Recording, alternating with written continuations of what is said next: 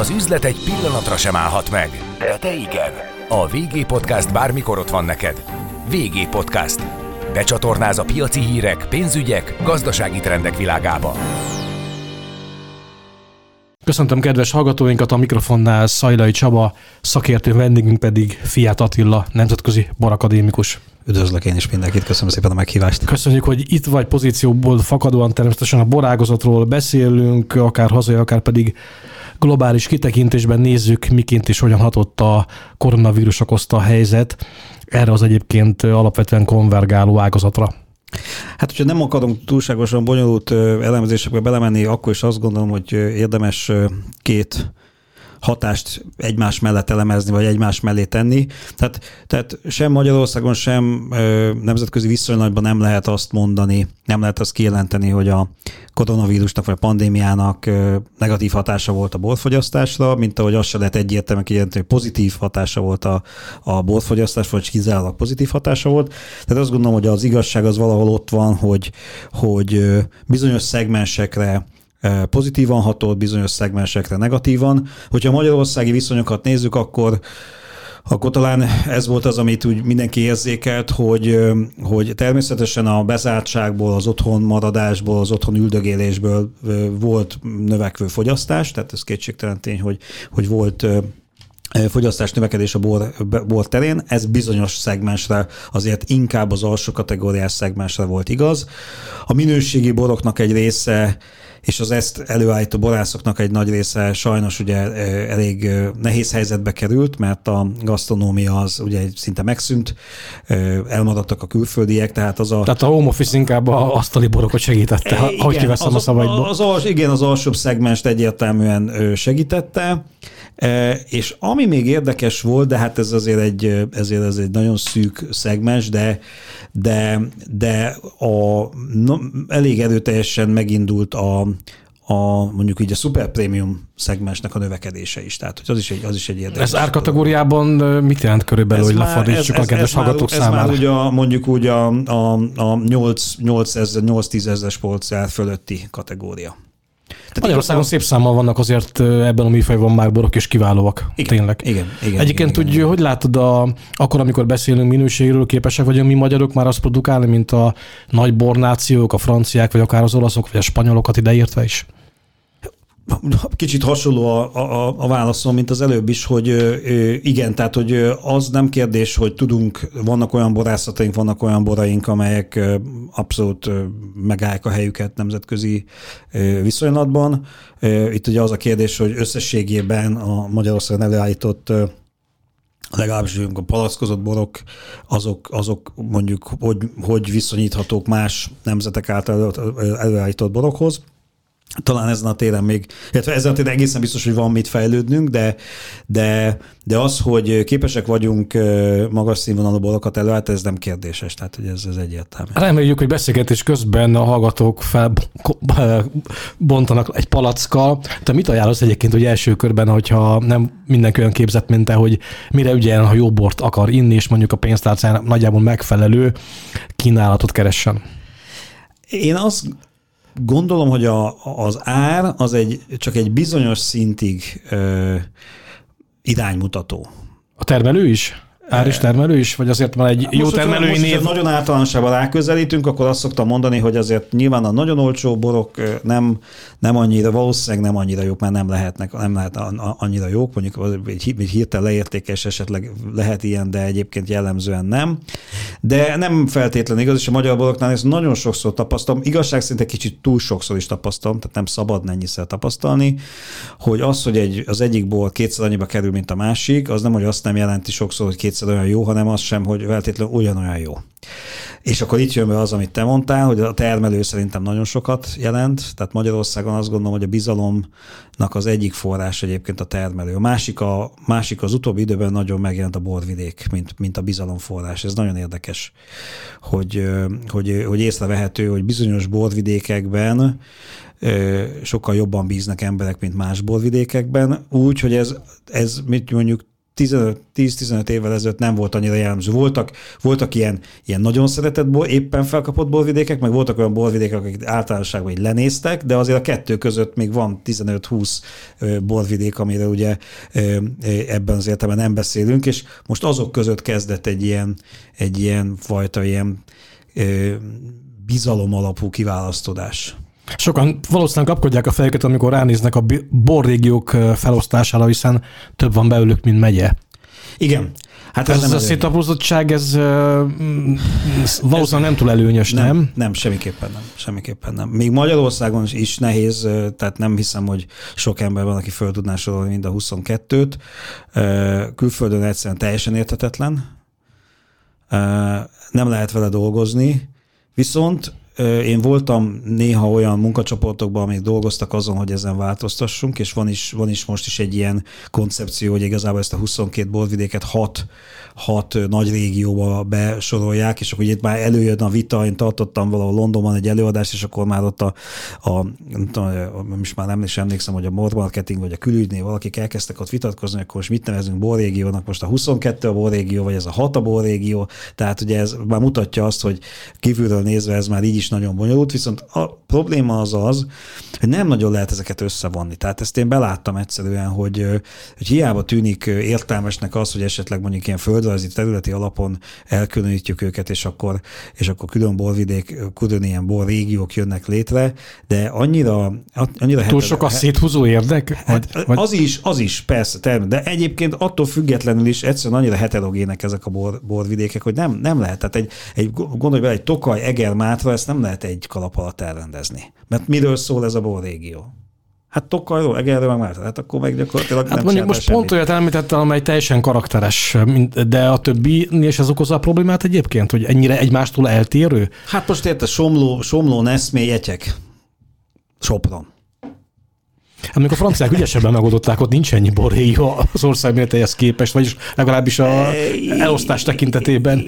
Hát igenis, meg nem is. Azért ott is nagyon sok van, meg a spanyoloknál is sok van, az olaszoknál is sok van. Szóval az egyszerűen az a helyzet, hogy a, az európai, európai országoknak, tehát igazából a tradicionális régi országoknak szinte mindegyikének ez egy problémája. Szinte mindenhol ez, ez, ez, ez problémát jelent, e, mert ennek voltak különböző történelmi okai, hogy ez, hogy, hogy ez így alakult. Az egy más kérdés, hogy amikor egy bor egy ország, egy bor ország mondjuk nemzetközi stratégiát csinál, vagy nemzetközi értékesítés, vagy marketing stratégiát csinál, akkor esetleg tud-e kiemelni olyan, olyan pontokat, olyan, olyan, olyan esetleg olyan vezető régiókat, amiket, amiket inkább elsősorban kommunikál kifelé, és a többiekkel, a többieket béké hagyja, nem foglalkozik vele. Szerintem ezt meg lehet csinálni, mert azért a, a, a magyar borvidékeket végignézem, akkor azért van, van egy-két olyan, amely, amely szerintem nagyon jól kommunikálható kifelé, és meg is éri, tehát hogy, hogy van benne exportpotenciál, és vannak olyanok, és ez nem egy, nem egy másodrangú szerep, szóval ez nem lenézés, hanem egyszerűen az vannak olyanok, akiknek alapvetően tényleg arra vannak, hogy a hazai igényeket kiszolgálják. Szóval nem, nem, nem is nem is állna jó nekik, és felesleg is, is lenne igazából külföldön ezekkel a bor vidékekkel foglalkozni. Ettől még lehet, hogy sokkal jobban megélnek, mint azok, akik egyébként tudnak exportálni. Tehát ez nem feltétlenül negatívum. A fogyasztási szokásainkat tekintve mennyire lesz, lett, vagy vált uralkodóvá a bor, és akkor ide persze a pesgőt is, tekintettel arra, hogy volt olyan időszak a Magyarországnak az osztrák-magyar monarchiában, amikor nagyhatalom voltunk, szóval ez a fajta aranykor valami féleképpen visszaköszöne. Én szerintem nem, tehát ez nem fog visszaköszönni, de ez nem azt jelenti, hogy valami fajta ilyen, ilyen, ilyen apokaliptikus jövőképen van, tehát ez nem, nem feltétlenül negatív, ezt tudomásuk elni, sehol a világon, vagy illetve azt gondolom, hogy a, a tradicionális piacokon, a nagy, nagy bornemzeteknél ugyanez játszódott le. Tehát, tehát Franciaországban, vagy Spanyolországban, Olaszországban 30-40 év alatt gyakorlatilag harmadára csökkent az egyfelé jutó borfogyasztás.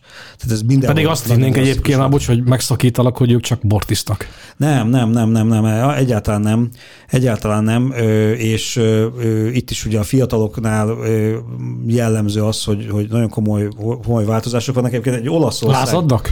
Lázadnak, pontosan. Tehát ezt akartam mondani példaképpen, hogy Olaszországban volt egy olyan felmérés, ami azt kutatta, hogy, a, hogy, hogy, hogy miért nem isznak bort az olasz fiatalok, és, és az egyik, egyik fontos meghatározó tényező az volt, hogy például az apám meg a nagyapám is azt itta, és én meg mást akarok, és ezért sört. És egyébként elképesztő megnőtt az elmúlt húsz évben a sörfogyasztás Olaszországban.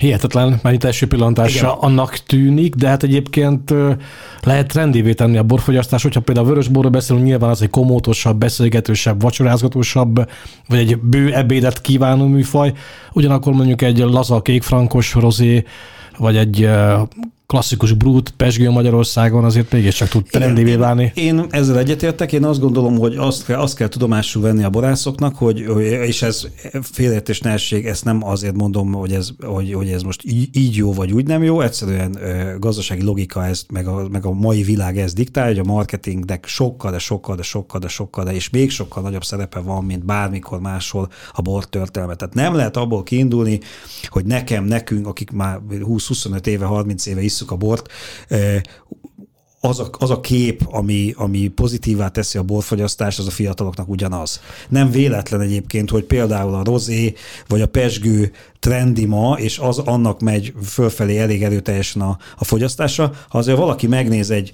egy, egy, egy rozéról vagy egy pesgőről szóló Instagram posztot, vagy a képeket az interneten le, le akkor általában fiatalok vannak, buli van, jó hangulat van, nyár van, tehát tök pozitív élmények vannak. És Vörösbor pedig kihiszik 5x felett. És, és, és, pontosan, és ez, ezzel éles ellentétben áll az a kép, ami egyébként sokaknak nagyon tetszik, akik szeretik a vörösbort, hogy egy ilyen kérges kezű bácsika ott fejti ki a hordóból a, a, a vörösbort. Ugye ez, ez nem teszi szexivé a, a, a fiatalok számára nyilvánvalóan. Mint ahogy egy kicsit néha túlzásnak érzem azt is, hogy ilyen dűlőket mutogatnak, amitől el, el kéne ájulni, hogy, hogy micsoda gyönyörű, hát rengeteg gyönyörű hely van a világon, tehát hogy ez így önmagában kevés, mint marketingen, és sokkal többet kell tenni annak érdekében, hogy például a fiatalokat, egyébként a nőket meg lehessen fogni, meg lehessen tartani, mert ez nem olyan egyszerű. Nagyon sok, a, nagyon sok az alternatíva. Tehát egyre több az alternatíva, és ez már nem csak a sör, hanem már az édesített különböző italok, a, a, a gin, a koktélok, elképesztő mennyiség. Ráadásul ugye ezeknél olyan marketing büdzsék vannak, olyan, olyan lehetőségek, amivel a bor nem rendelkezik, a borászok nem rendelkeznek, még a bor ágazat sem rendelkezik sok esetben. Tehát ezt, ezt, ezt nagyon nehéz, ez egy nagyon nehéz harc. Egyébként, hogyha már említesz ilyen megközelítéseket, hogy dűlő szelektált borokat, meg évárat szerinti borokat kell megkülönböztetnünk, mi az irány, felé Magyarország, a magyar borász társadalom megy? Hogy látod? Hát szerintem most egy kicsit az a probléma, hogy, hogy ők sem nagyon tudják, hogy merre kéne menni. Tehát én most érzek egy ilyen elbizonytalanást. Volt egy időben egy elképesztő fejlődési spirál. Igen, igen. És nagyon volt, pozitív, hiszen... Volt, volt, volt egy, volt egy jó, jó, jó indul, irány. Egyetlen egy dolgot éreztem problémának, hogy, hogy ez egy kicsit, kicsit odáig tartott, amíg a magyar, magyar piacon volt növekedés, ameddig, amíg, amíg nem, kell, nem, nem jutottak el odáig, hogy, hogy már ki kell menni, ki kell lépni az exportpiacra, és erre nem voltak fölkészülve a borászok. És és, és most látod egyébként azt, hogy esetleg kivitelre szakosodnának? Nem, még nem, még, még, illetve látok már nagyon jó példákat, és igazából a ma, ha, ma azt mondom, hogy ha tíz sikeres borászt látok, vagy tíz olyan borászra találkozom, aki mondjuk nem folyamatosan panaszkodik, hanem, hanem úgy látom rajta, hogy úgy, úgy, úgy, úgy, úgy nagyjából elégedett, nyilván neki is vannak mindenféle gondjai, akkor ezekben egy közös tulajdonság általában van, és ez az, hogy, hogy egyre nagyobb mértékben exportra értékesít.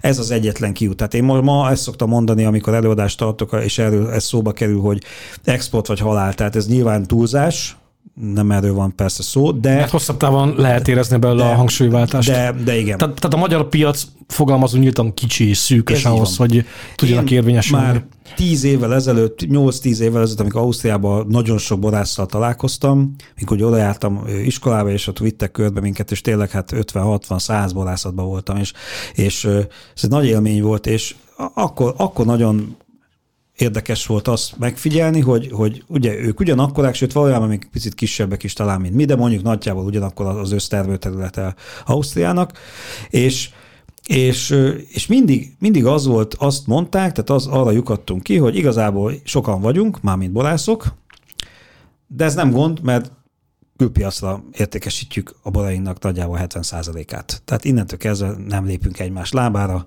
meg vagyunk. Egy műhelytitkot árulja el, légy szívesen, szerintem mindenkit foglalkoztat, hogy ugye a Ruszti Borakanébiáról beszélünk, aminek, ami ugye egy leágazása az angol anyavállalatnak, Igen. és hát ez itt van a régi burgerlandi földeken, mármint Ruszt városában. Mi kell ahhoz, hogy diplomát szerez, milyen tudással kell, hogy felvértez magad? Ez úgy működik, hogy ez a, ez a londoni központ, ugye ez a Vészet nevű intézmény, ez a Wine and Spirit Education Trust, ez egy ilyen magánalapítás, nem tudom éppen honnan, már nagyon régen, 50-60 évvel ezelőtt alapított ilyen iskola, ami a világ minden részén képez különböző szinteken borszakértőket, ez a, és nagyon egyszerűen ez a vészet 1, 2, 3, és a diploma 4, ez a vége és tehát ahhoz, hogy valaki rusztra erre a, erre a diplomakurzusra kerüljön, az ugye az, az már a negyedik szint, ahhoz a harmadik szintig el kell végezni, tehát itt végig kell menni, tehát a harmadik szint a belépő, a harmadik szintnek a... Na most ez általában úgy van, vagy úgy kell elképzelni, hogy mondjuk egy vészete egyen ilyen alapvető ismeretek vannak, tehát hogyha valaki szeret otthon borozni, és egy picit azért többet akar róla tudni, hogy milyen borok vannak a világon, vagy hogy, hogy lehet kóstolni, akkor elvégzi, és akkor ezzel úgy megvan. A kettő az már, az már egy nagyobb rálátást ad arra, hogy hogy készül a bor, világon milyen. A három az már egy komoly, tehát a hármat elvégezni, ráadásul úgy elvégezni, hogy ahol be kerülni a diplomakurzusra, ott már angol nyelven kell vizsgázni, egy elég komoly írásbeli vizsga van, meg kóstolási vizsga. Én emlékszem, amikor írtam, hogy elég, elég rendet tisztességesen fölkészültem, de úgy, úgy érzékeltem, hogy hű, de még sok kérdés van, és hű, nem is olyan egyszerű, tehát hogy nem lehet félváról venni. Abból a csoportból egyébként, akikkel én ezt végeztem, én voltam az egyetlen, aki ezt a vizsgát megcsinálta.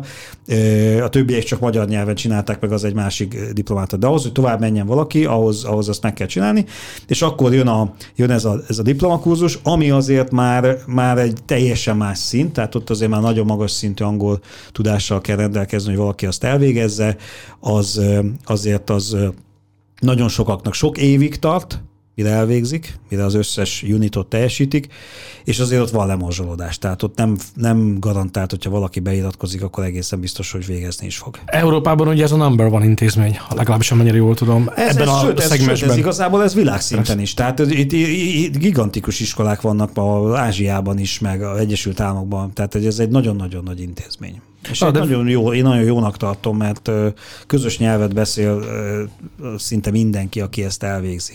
Na de visszatérve az osztrák szituációhoz, hát közismert a osztrák bormarketing, az osztrák siker ebben a területen, ezen a területen, hogy látod a kulcsát ennek már, mint hogy miért tudott Ausztria ennyire kirukkolni? Én azt gondolom, hogy a legfontosabb dolog az nem az, ami kívülről látszik, tehát nem az egyszőlőfajta, meg a, meg a hatékony marketing, hanem az összefogás egyértelmű. Tehát, hogy az, az, az ami ott történt, tehát az, ahogy ők összeálltak egy csapatba, egy marketing intézmény által, egy iskolájuk van, tehát nekik az egész országban egy, egy, egy ilyen képző iskolájuk van.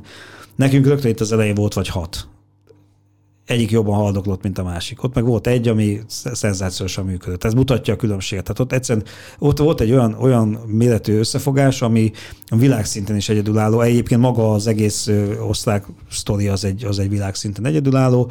Ugye náluk volt egy a 80-as évek közepén egy nagyon komoly ilyen borhamisítási botrány, ami gyakorlatilag lenullázta a reputációját a boroknak, és ők ebből álltak föl, és, és, és és az akkori, és ez is nagyon fontos, hogy akkoriban ugye pont az újvilági országok, Új-Zéland, Ausztrália, Chile, Argentína voltak azok, akik ezzel a fajta marketinggel óriási sikereket értek el, ugye ez korábban nem volt jellemző, és, és, és, és akkor Ausztria jó, jó érzékkel látta, hogy most ez van benne a levegőbe, most ezt szeretik az emberek, most erre kíváncsiak az emberek, és egyébként is ugye, mint osztrák bor, az akkor nem lett volna túlságosan szerencsés azzal elindulni, hiszen annak akkor nagyon rossz volt a reputációja, és ezért fogták a zöld veltelént, és, és mivel ez volt nekik, elindultak. Ugye ez is egy nagyon fontos dolog, hogy azért akkor, amikor a zöld elindultak, akkor gyakorlatilag a termőterületnek a nem tudom, 50-60 százalék a zöld veltelénni volt, tehát még ma is több mint 30 százalék a teljes osztrák termőterületnek.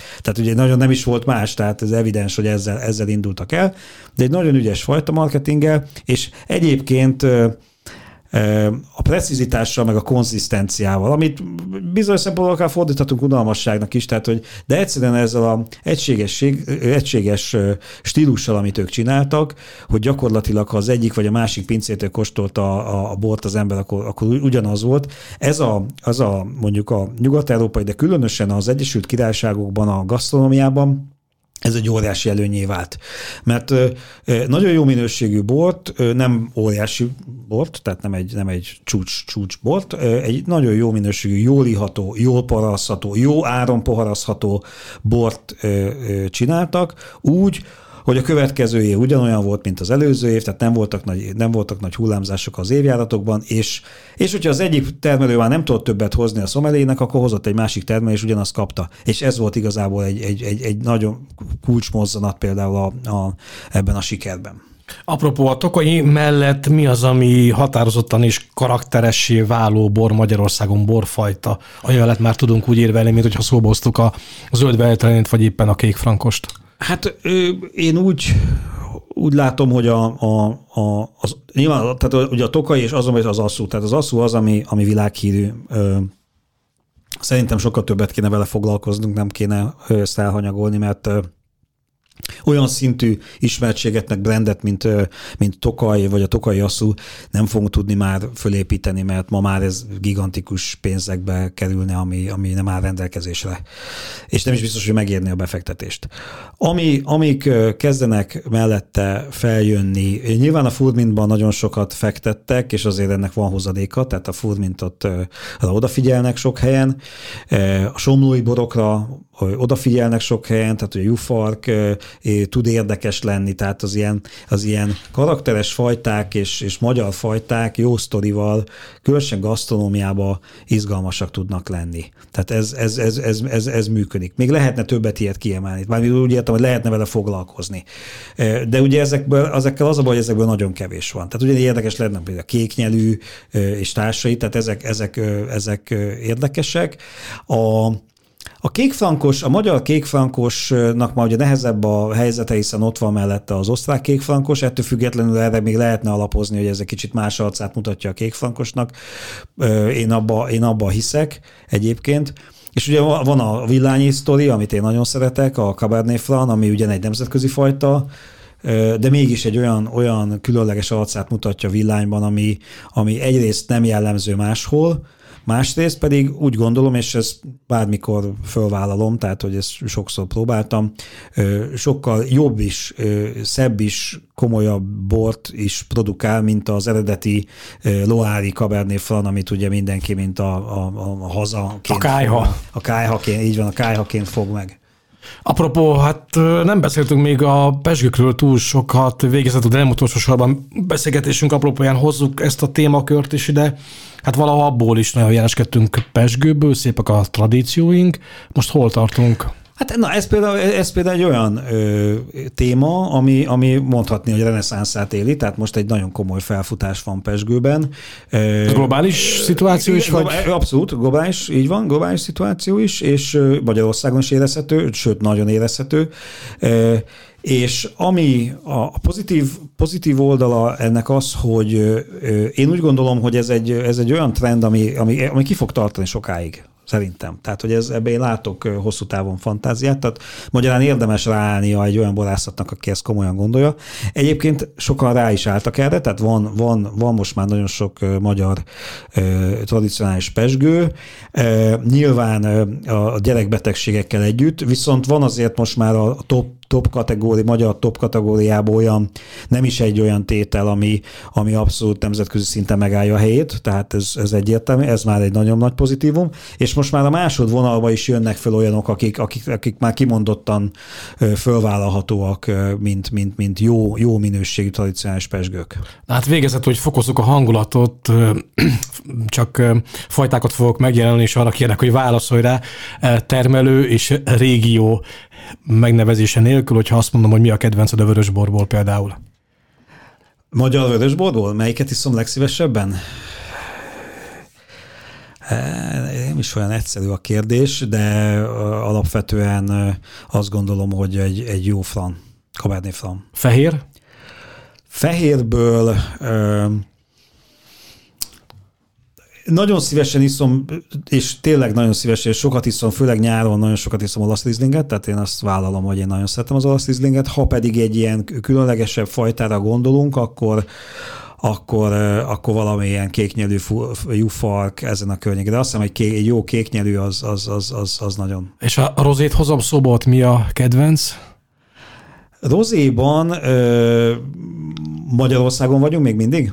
Magyarországon a rozéban én a, nagyon szeretem a Pinot Noir-t, mint szőlőfajtát, tehát ez érdekes, hogy nem feltétlenül a régió, hanem én hát a, megmondom őszintén, a kéfankosra tippeltem volna. Nem, nem, nem, az az igazság, hogy a Pinot Noir sokkal szebb rozékat tud adni, tehát, tehát akár, akár Balatonról, vagy egy Szexádról is ittam nagyon jó Pinot Noirból készült rozét, az, az lenne a válaszom. Iszol le fröccsöt, vagy szentsétörősnek tartod? Abszolút iszom, persze. persze gondolom persze. nyáron elsősorban. Nyáron, igen, ez így van, nagyon szívesen. Na és akkor már az utolsó topik, akkor, akkor amikor pesgőről, pesgőfogyasztásról beszélünk, mi a Fiat Attila személyes preferáltja?